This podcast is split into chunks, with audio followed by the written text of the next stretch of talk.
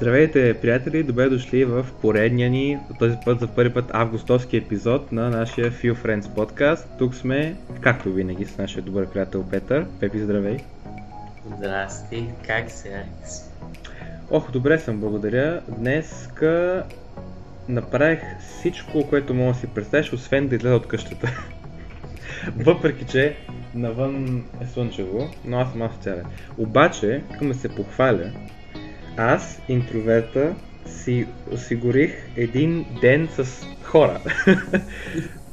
Следващата събота ще ходим да играем в футбол и няма да познавам половината хора, което за мен е вау.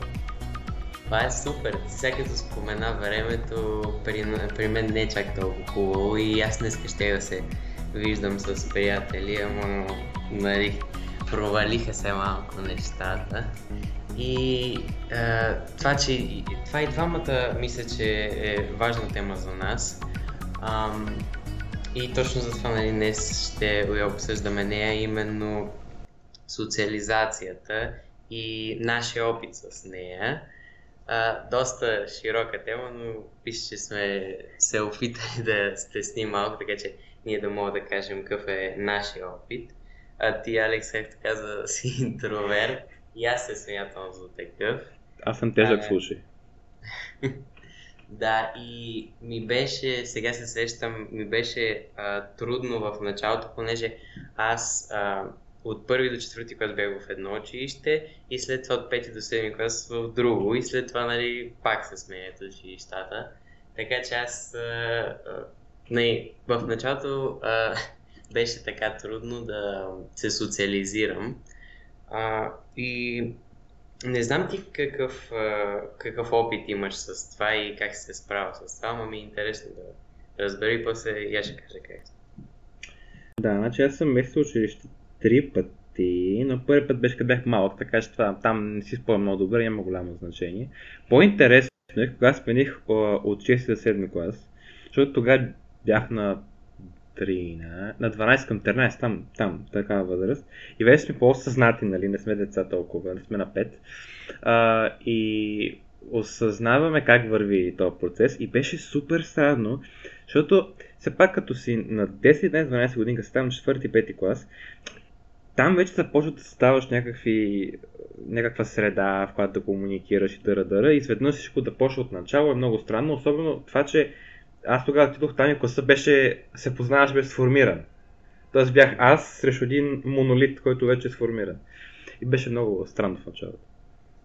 Да, и аз точно същото преживяване имах, защото те някакси вече са си изградили групите и това аз си го спомням, защото и аз в предишното училище, когато бях, си бях изградил един кръг от хора, които ми бяха най-близки приятели и се познаваш с всички и изведнъж като влезе в една нова среда е малко странно и на другите им е странно. Аз даже питах, понеже аз след тази първата година си намерих кръг, нали, влязах си там в една групичка и си бях с тях.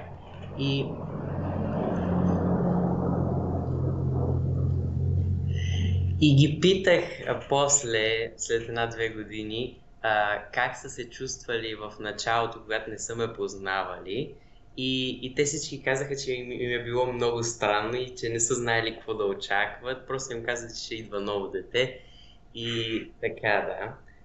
Аз и в миналия епизод за спорта казах, че много ми помогна футбола, за да се социализирам. И това ми беше като входната врата в този клас. Нали, оттам нещата вървяха по-лесно. Не знам, ти имаш някаква история, в която си се вписал в класва някакси? Не, при мен беше по-забавното това, че някакси всичко стана плавно. Обаче забавната част беше, тъй като в това училище, което бях аз, не че имаше голяма, не знаете, има тази американската идея, популярната хайка в училище, която всички я познават и са и приятели и така. Това при нас го нямаше много силно заявено, но все пак го имаше до някаква степен. И друго забелязах, всеки имаше някаква позиция към тези хора. Или им беше приятел, или беше нотарен, или не им беше. Се въздържано да говоря с тях. И то там тръгна, че аз, тъй като правих неща, които не ми бяха интересни и някои бях и против, стоях на страна от тях и не го одобрявах това, което правяха. И тази моя позиция съвпадна с позиция на други хора, които бяха против. И това беше още тема за разговор. Малко плюкарска, но това пак беше още тема за разговор. И оттам постепенно се интегрирах. Да, интересно си спомена тази тема за популярност, защото мисля, че това е едно от първите неща, които хората се сещат, като кажеш училище и по-скоро социалния аспект на училището. Нали, това не знам, значи в американските филми и това, начинът по който те са го... Начинът по който аз го разбрах от тези филми е, че всички се стремят към това да са популярни, да. Всички или завиждат на популярни, или се стремят да са като него, или много противоречиви емоции и силни емоции са насочени към тази популярност. И аз, честно да ти кажа, не съм виждал много откроен в нашия клас, примерно, популярен, но в другите класове съм виждал и просто се усеща, защото то е...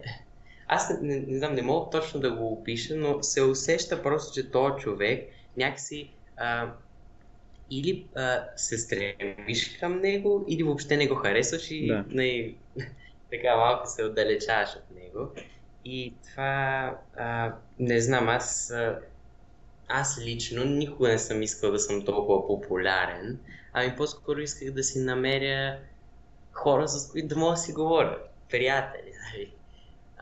И това мисля, че тази популярност е една такава, не знам как да кажа, мода, може би, в училището. Надявам се да не е нещо, което завинаги ще е, но завинаги ще има някой, който ще е който ще е по-интересен, който ще се отличава от другите по някакъв начин.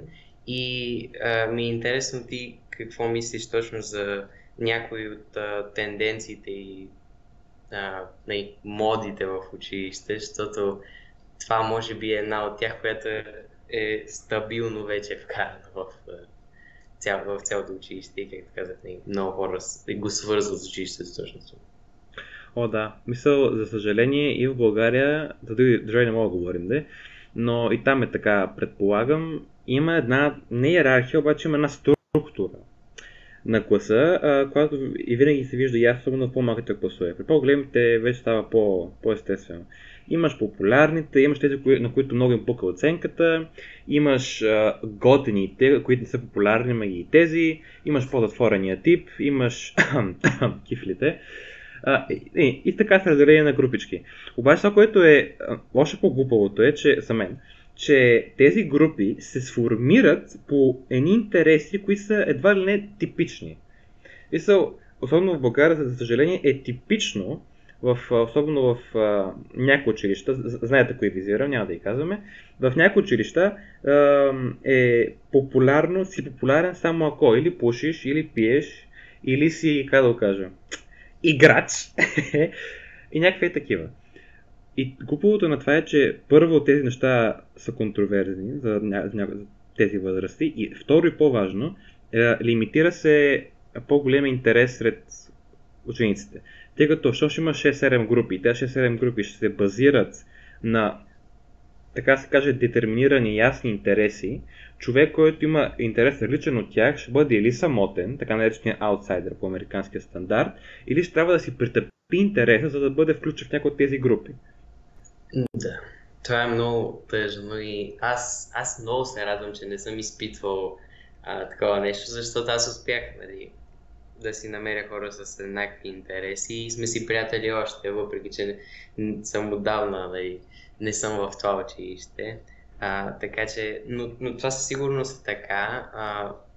В други училища се вижда и когато се общувам с тези приятели, понеже те са в НАИП, естествено в други училища, там много по-ясно виждам това, за което ти говориш. Някакси в началото не го виждах, обаче сега вече много по-ярко се откроят тези кръгове и групички, как ти казваш, по интереси.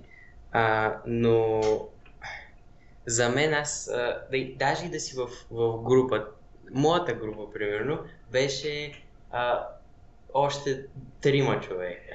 Това беше групата. И аз много се бях фокусирал върху това да си изградя много здрави връзки с тях и да ставим приятели.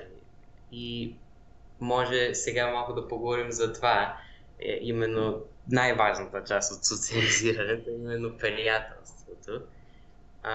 Ти как дефинираш приятелството? Дали е най-важната? Защото точно, зависимо така ще го дефинираме, може да не е най-важната. Проблема ми на мен е става дума, тази хубава думичка приятел, е, че използваме страшно широко. Ако момче каже, имам приятелка, може да се разбере като имам гадже. От друга страна, ако двама души си говорят на горе-долу ежедневно ниво в клас, те приятели ли са или са просто симпатични един на друг съученици. За мен приятелството трябва да има смисъл, иначе просто е познаван на човек, който не ти е несимпатичен. Трябва да се дефинира като познанство между двама души, които имат или имат общи интереси, или имат общи цели. И по този интерес не визираме и двамата да харесват цвета синьо, визираме двамата да имат такива интереси, с които да запълват времето и да имат и общи теми за разговор.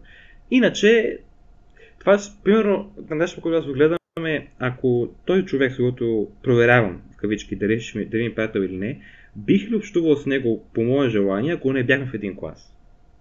И много често от това, което хората наричат приятели, отговор на този въпрос е не. Тоест, те са там, двамата, и тъй като са там и имат някакви общи теми, се наричат приятели. И това е изопачено за мен. И аз споделям същото мнение, защото, да, пак както ти каза, приятел е много широко използвано сега. И аз мисля също, че приятел е нещо по-близко. Човек, който е близък до тебе, може да споделиш по-важни неща за теб с него и да се пускате в по-дълбоки теми, а не просто да си приказвате така как си, какво става, нали, сега ще ходим да играем в футбол или нещо такова, не. Ами има нещо повече от това и аз мисля, че на нас ни трябват повече такива хора, ами не просто повече познати. Защото ние, когато... Аз поне това съм го разбрал за себе си. Когато общувам с приятелите си, откривам много нови неща и за себе си и откривам много нови неща и за света. Защото когато обсъждаш някаква тема, която и на теб ти е интересна и на друг човек му е интересна, се предполага, че и двамата сте проучвали нещо по тази тема, не проучване като някакво тежко проучване, но и двамата имате някакъв опит в тази сфера и двамата, когато преминете тази бариера на тези on the surface нещата, които са, можете много по-добре да комуникирате и да си помогнете всъщност. И аз мисля, че това е цялата идея на приятелството и естествено понеже ние сме социални животни все пак, трябва да имаме някой, с който да можем да обсъждаме нещата, които ни вълнуват. Така е. И освен споделянето, мисля, че е много важно един вид да се уравновесим като общуваме с други хора, тъй като ако сме затворени в себе си, има два риска.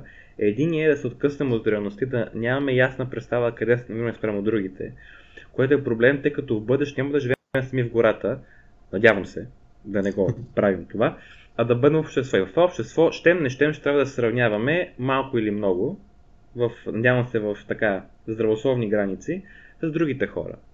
Това ще бъде кандидати за работа, това ще бъде с сейт, това ще бъде с приятелите, нали, в бъдеще като пораснем и така нататък. Така че има такава нужда за един вид критерий за сравнение.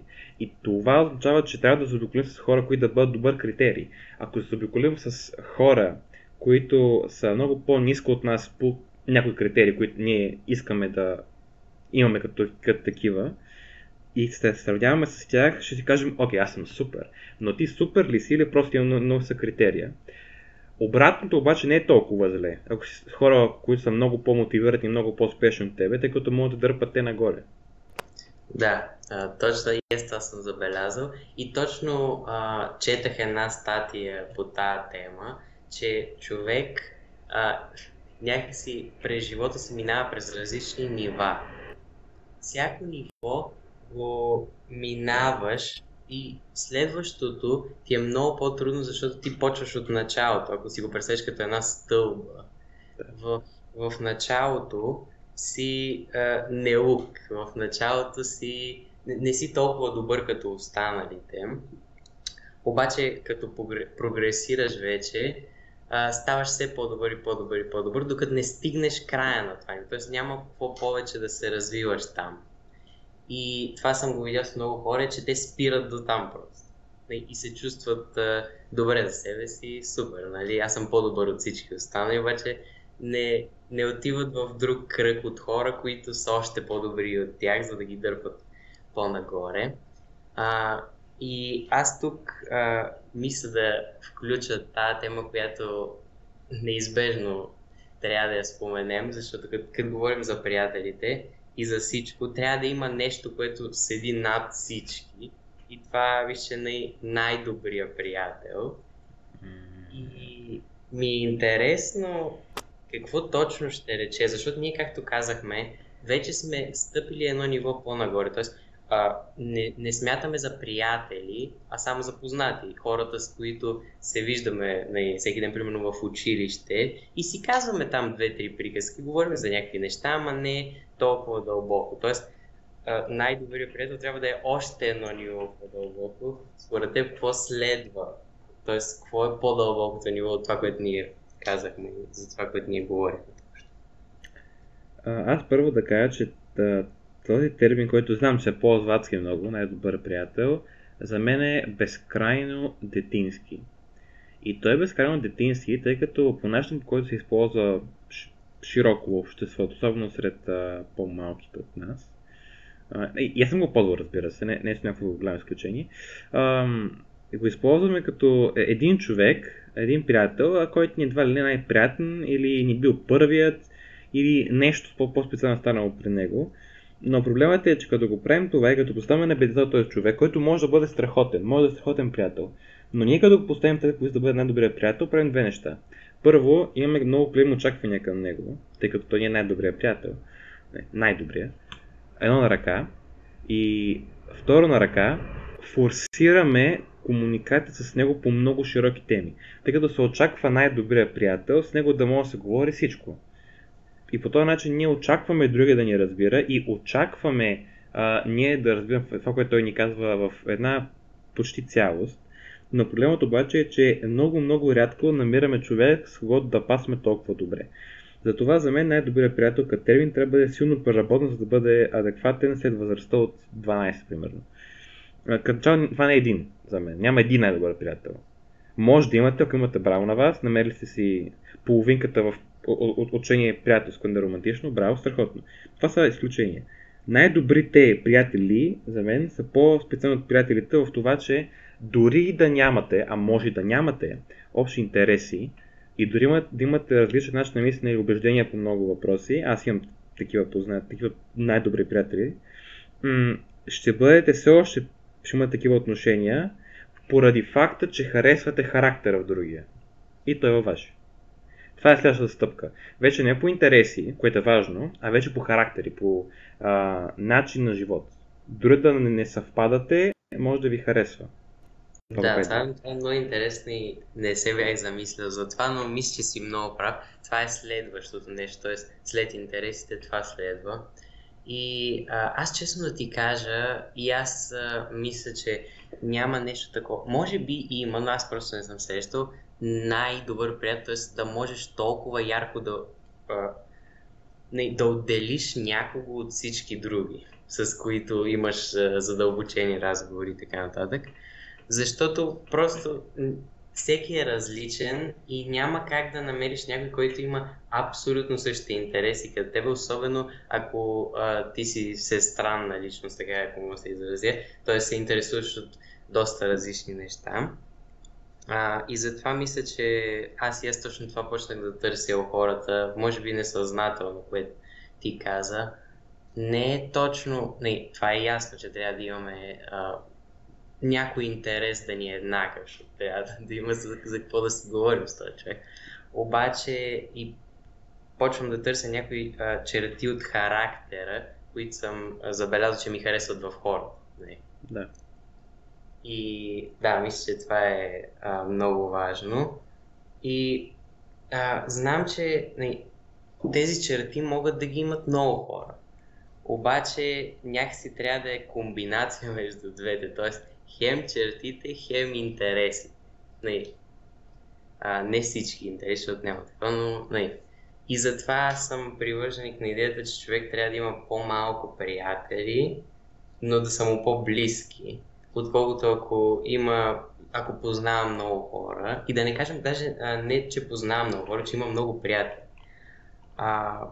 Защото просто тогава се случва това, че ти не можеш да поддържаш контакт с всеки, и то качествен контакт с всеки, защото просто не ти стига време, ти можеш да правиш и други неща.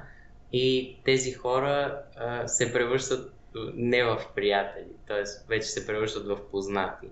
Така че аз не мисля, че може да имаш много приятели, истински приятели в смисъла на думата, които ние с теб сега казахме. Ти какво мислиш за това? Аз съм съгласен с това, което казваш, и мисля, че има... това е проблем като цел, който имаме ние, че в тази ера на социалните мрежи, където всичко е свързано, всеки може да комуникира с почти всеки буквално на момента, се застава впечатлението, че трябва да имаме много приятели, трябва да имаме много широк социален кръг, и се получава тази ситуация, в която наблягаме на количество, но не и на качество. И за мен по-важно е качеството, когато говорим за приятели, тъй като цялата концепция на приятелството е качествена, а не количествена. За количествена там търсим близки, там търсим да си изградим някаква мрежа, което е друго. И имам да се върна малко на това с социалните мрежи. Сериозен проблем е, но това е трик от страна на Facebook и Instagram и така нататък, особено на Facebook, че ги нарича, нашите последователи ги нарича приятели, friends или как се казва. Като ги нарекат така и като се казва това, което кликаме на бутончето покана за приятелство, използването на тази дума, според мен, психолингвистично, ако щете, създава впечатлението, че имаме много приятели, което ни кара да мислим, че сме всестранно развити или че сме си намерили хората. Но това, освен и понякога, ако имате приятел в реалния живот и комуникирате с него чрез Facebook, няма нищо лошо. Но ако имате, така да се каже, 200 приятели във Facebook, с които познавате добре около 5 или 10, останалите не са ви приятели, но може да ги приемате като такива. И това аз би го нарекал с един мой термин псевдосоциализация. Вие нямате такъв широк кръг, но така изглежда във вашия разум. Да, точно. И това мисля, че е защото си на нивото просто познавате се, даже може да не се познавате точно както ти каза, и даже в повечето случаи не се познавате, и особено с хората, които имат по 200-300, даже да кажем 1000 приятели. Да. И имате някакви общи интереси, обаче не си говорите, защото просто няма как. То нали казаха в... това ми ще всички сте го чували, но ще го кажа всеки случай, че в дигиталната ера, в която живеем, хората са толкова свързани. Аз буквално в момента мога да си пиша с някакъв от Индия, с човек от Индия, и да сме приятели във Фейсбук. Обаче не сме свързани на дълбоко ниво, и затова много хора се чувстват самотни в това време, в което ако го дадеш обективно някаква задача на човек, да кажеш: ето виж колко много възможности имаш да говориш с хора, да се виждаш с хора, си чатиш с хора, пак как си самотен. Интересното според мен е, че това не е феномен само при обикновените социални мрежи, като Facebook, Instagram и така нататък. Това се забелязва и при сериали, най-вече при YouTube, което е по-популярно в младежите от телевизията и сериалите, защото едва ли не YouTube е много по-директен според мен. При сериала ти е ясно, че играят някаква роля хората. и се свързва с героя, а не с човека. Но в YouTube буквално човекът ти говори, ти обяснява нещо. И особено когато темата не е по-сериозна и не е образователна, е влог или нещо този сорт, наистина се обвързваш към, особено ако са редовни влоговете, към ежедневието на този човек и пак създава тази връзка, която обаче тя пък е ептен псевдовръзка, тъй като всъщност смисълът е, че ти гледаш видео в интернет, ти не общуваш с другия. Да, т.е. е все едно, че буквално е все едно, че четеш някаква книга, ако така може да го кажеш, защото човек на теб ти говори, т.е. няма комуникация, просто някой на теб ти говори. И да, има коментари и всички такива неща, обаче разбирате за какво става дума, защото аз не мога, примерно, той като каже нещо в влога си и иска мнението ми, аз не мога да му го кажа на него и той да отреагира на и по този начин да се свържем. И това мисля, че е много тъжно, защото тази псевдосоциализация хората може би не осъзнават, особено малките, че е псевдосоциализация, защото това видях и сега с пандемията, когато всички почнаха онлайн, включително и ние, че брат ми специфично, той почна много повече да гледа YouTube и някакси и аз почнах повече да гледам YouTube и някакси се убеждавах, че понеже аз не съм много екстровертен, както казах вече, че ми е напълно добре така. Обаче всъщност може би не е било така, защото аз съм ползвал някакси YouTube като начин да се залъжа, че се социализирам, ако това има логика. И мисля, че това не е добре и човек трябва да излезе навън, като колкото се може и сега, вече като нещата се подобряват, ще може да го правим това, но и даже и да не можем, трябва да се опитваме връзка да правим истинска, а не да ползваме YouTube за това. Не ме развите погрешно, аз го гледам, в момента го гледам не заради това, ами го гледам, защото там има много educational content и човек наистина може да научи много от това, но не мисля, че трябва да се ползва в този аспект. То мисля, че се ползва по-съзнателно и това е още по-страшното, защото хората знаеха какво правят, много голям тъс нямаше да го правят. Yeah. Но сега като каза пандемията, мисля, че това, което пандемията също открои, е нуждата не само от приятели, тъй като малко или много всеки от нас има поне един добър приятел, надявам се. Мнозинството от нас, ще кажа да съм фактологически окей.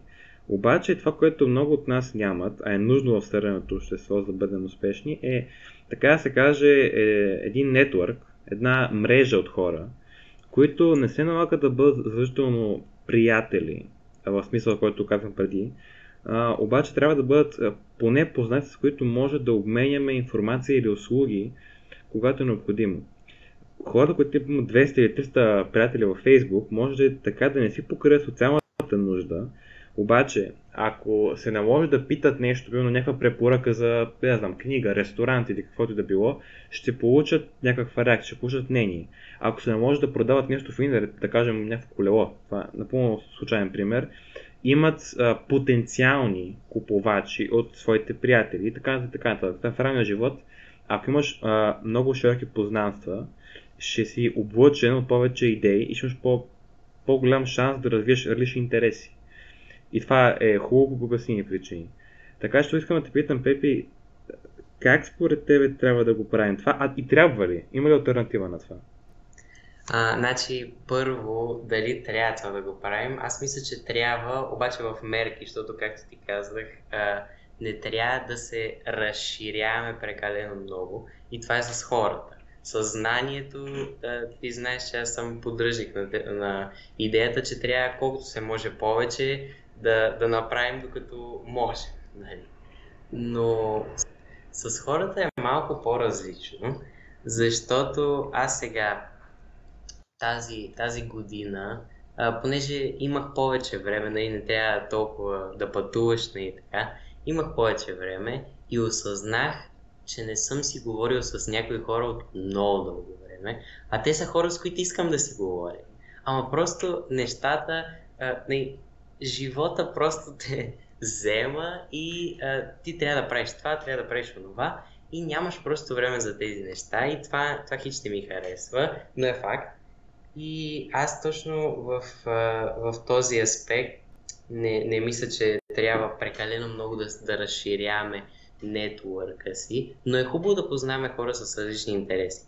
Тук обаче идва един проблем за мен, защото ти казваш, нали, че ако познаваме хора с различен бекграунд, с различни специалности, с различен опит в живота, нали, примерно лекар, музикант, електроинженер, така нататък. Това не става ли, тези хора не стават ли някакси средство, т.е. не ги ли използваме по един такъв начин, на който просто само да ги използваме, само да използваме това, че те са специалисти в някаква област, а не да ги третираме като хора, не знам. Да, това ми напомня един цитат на Еммануло Кант, немски философ, който казва, че... Сега ще го перифразирам малко, но идеята беше, че не трябва да третираме хората като средство, като цел по само себе си. Тоест, че трябва да третираме човека от среща не като нещо, което може да ни помогне на нас, а като отделна личност с същите стойности като нашите. В смисъла на, че сме равни по човешки стандарти. Това е казал Кант. Аз ако сега обаче да направя, така да се каже, едно уточнение. Ако и двамата сте наясно, че си бъдете взаимно полезни в този смисъл, за мен това не е неморално, защото няма риск от емоционално превързване и емоционално нараняване след това. Аз имам такава връзка с двамата имаме сами вътном, с които сме наясно и двете страни, че не сме си най-приятните, най-интересните хора на света, обаче всеки има нещо, което другия няма. В случая аз имам не експерт, обаче имам някакви познания в английски език, които другия човек го няма, а т.е. друг човек има познания в изкуството, които аз нямам. Така че може да направим обмен на идеи и на знания по този начин. Рискът е, и тук трябва да се внимава, и това се крали с опит, който ние за сега според мен нямаме поради възрастта си, е да знаем кога да избегнем връзки, които могат да станат емоционални и може да бъдат наранени страните, тъй като тук идва вече въпроса средство или цел си. И това е важно, аз се опитвам, когато отивам целенасочено да си разширя социалния нетворк, се държа по начин, който това да го сигнализира. Да казва, аз съм тук не за теб, колкото и грубо да звучи това, а съм тук за това, което имам предложиш. И това предлагам аз. Малко като борса звучи и малко грозно звучи, но според мен това е ефективно, ако двете страни са запознати и окей с това. Да, аз тук единственият ми проблем с това и виждам каква ти е идеята. Може би единственият ми проблем с това е, че не знам дали ако аз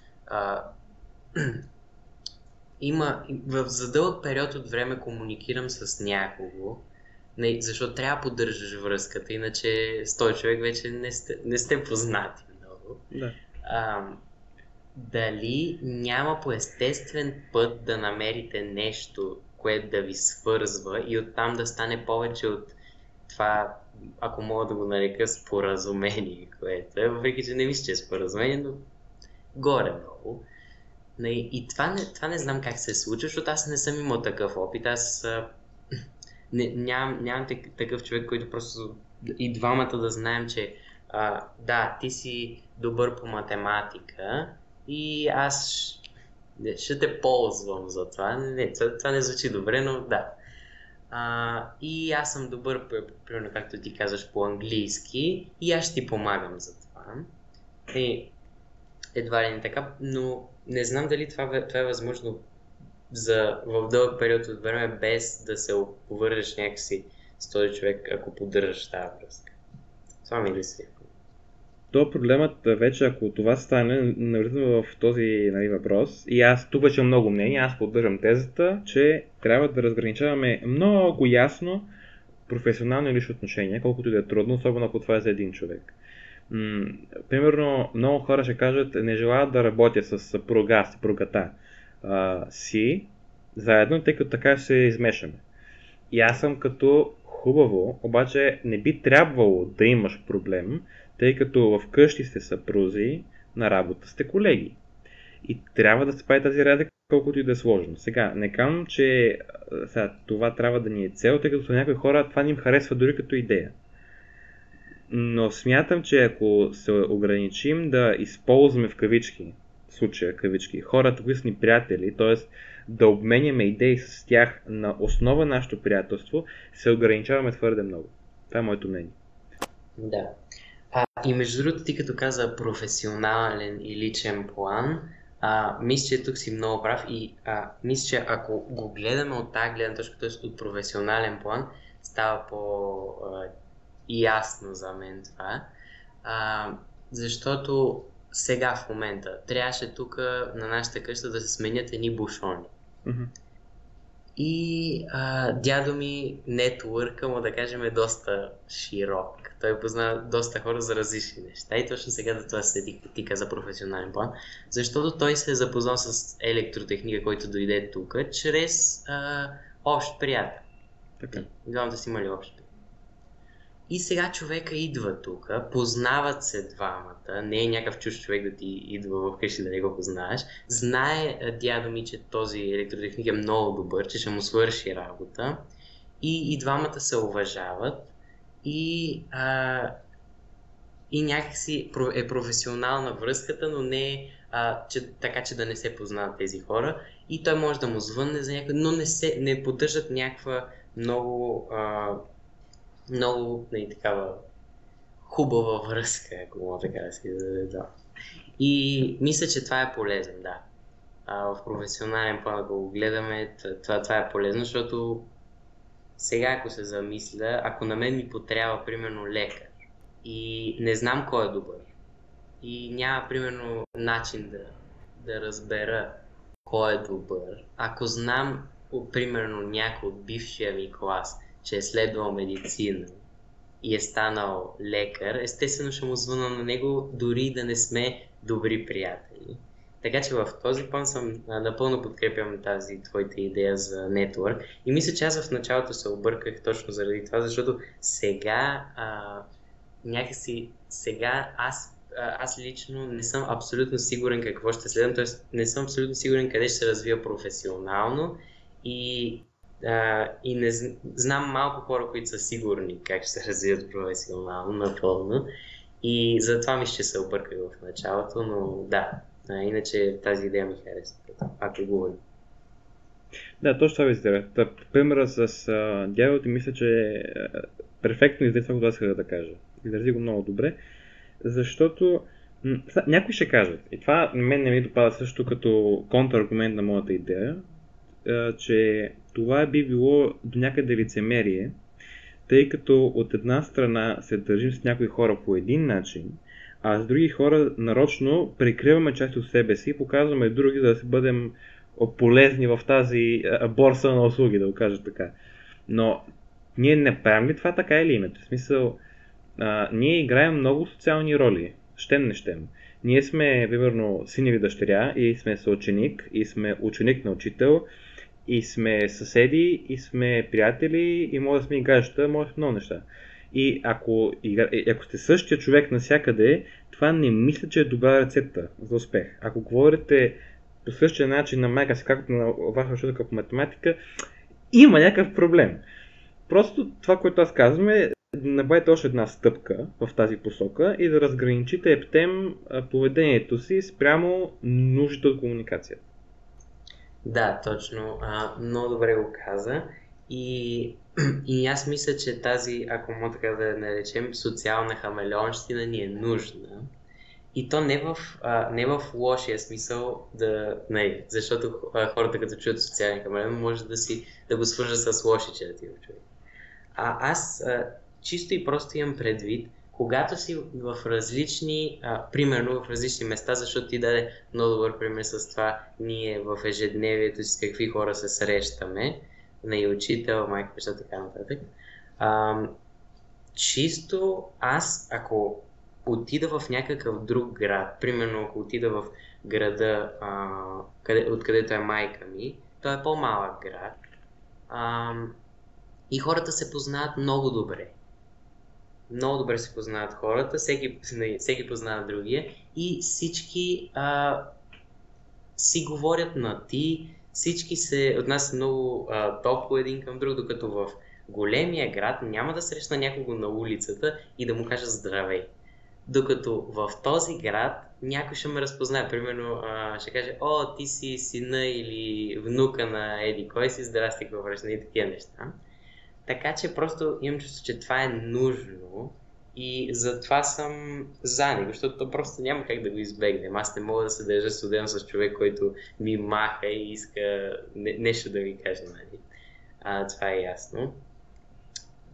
Но все пак, ние хубаво говорим за социализация и за това как с други хора трябва да се общува постоянно и то трябва наистина да се общува. Обаче мисля, че най-важното, което можем да обсъдим днес, е това какво правим, когато сме сами.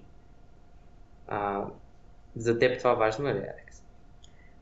Преди да отговоря, само ще се върна за секунда назад, тъй като просто виждам как някой от нашите слушатели, който има по-голям интерес към литературата, ще каже: социалната хамелеонщина е недък на Бай Ганьо от книгата на Лео Косантинов.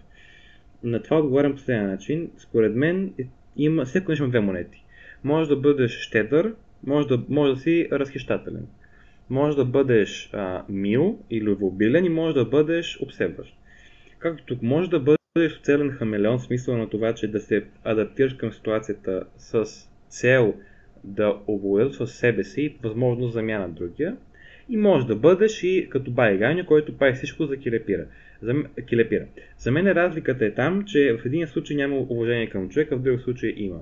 И това е много важно да не използвате приятелите си. Това вече е Бай Ганьовщина. Социалният хамелеон, в добър смисъл на думата, сключва един мълчалив договор, че ще бъдете взаимно полезни. А за сами, сега, това за мен е райското състояние. Колкото звучи гадно, не мога да се представя свят, в който съм през цялото време не сам, с някого другиго, тъй като за мен целият смисъл на социализацията е да се изразиш и някой друг да се изрази при теб. Нали? Обаче ако не останеш сам, ти няма да можеш да се опознаеш себе си. Като не можеш да познаеш себе си, как ще се изразиш пред другите? Да, точно.